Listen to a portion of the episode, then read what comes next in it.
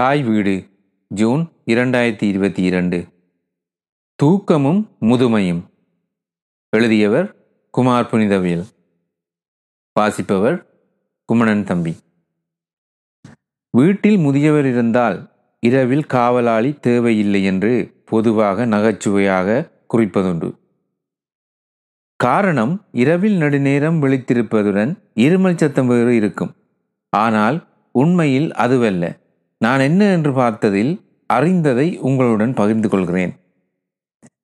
சாதாரணமாக குழந்தை பருவத்தில் கூடிய நேரம் தூக்கத்தில் கழிந்துவிடும். ஆனால் ஷேக்ஸ்பியரின் இரண்டாம் குழந்தை பருவம் எனும் முதுமை பருவத்தில் ஐந்து முதல் ஏழு மணி நேர தூக்கம் போதுமானதாகும். அதிலும் தொடர்ச்சியாக நான்கு மணத்தியாலம் துயிலும் வேளையில் உங்கள் சிறுநீரகம் அதாவது கிட்னி இரத்தத்தை பூரணமாக சுத்திகரிக்கும். நாள் முழுவதும் நிற்பதனால் பெரும்பகுதி இரத்தம் கால்களில் தங்கிவிடுகிறது துயிலும் வேளையில் குறிப்பாக இடது பக்கம் திரும்பி படுக்கும் வேளையில் சுத்திகரிப்பு சிறப்பாக நடக்கும். இப்படியாக சிறப்பான தூக்கத்தை பெறுவதற்கான வழிகளை கவனிப்போம். பகலில் அநேக மாணவர்கள் ஒரு குட்டி தூக்கம் கொள்வது வழக்கம். இதனை ஆங்கிலத்தில் பவர் நேப் என்பார்கள். இந்த குட்டி தூக்கம் முப்பது நிமிடம் இருப்பின் போதுமானதே. அதுவும் நாற்பது நிமிடத்துக்கு மேல் செல்லாது கவனிக்கவும்.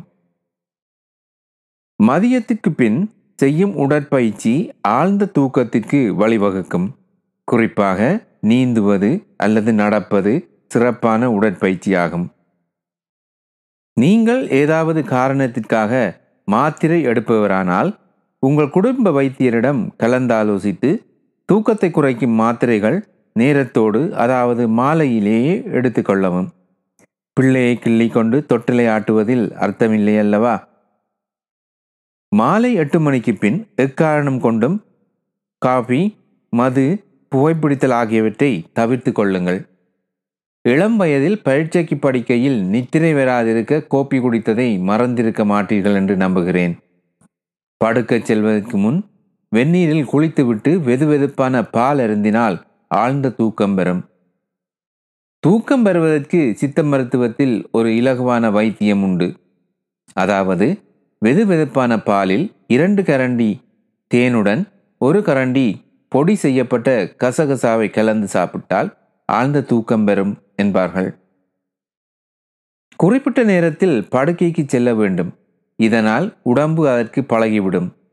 இது வாழ்வின் எல்லா விடயங்களுக்கும் பொருந்தும். குறிப்பிட்ட நேரத்தில் உணவை உட்கொள்வதும் அவசியம். படுக்கச் செல்லும் வேளையில் படுக்கை அறை பிரகாசமாய் இல்லாமல் இருளாயிருப்பது மிக அவசியம்.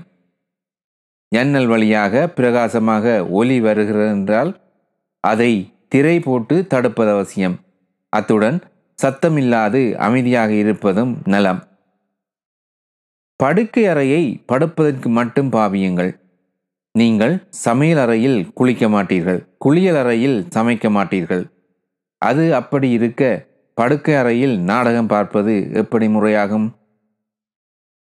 படுக்கும் அறையை சற்று குறைந்த வெப்பநிலையில் வைத்திருங்கள். இது தூக்கத்தை ஊக்குவிக்கும். தூக்கம் வராது இருப்பதற்கு முக்கிய காரணம் மனக்கவலை அல்லது மன உளைச்சல் என குறிப்பிடுவர்.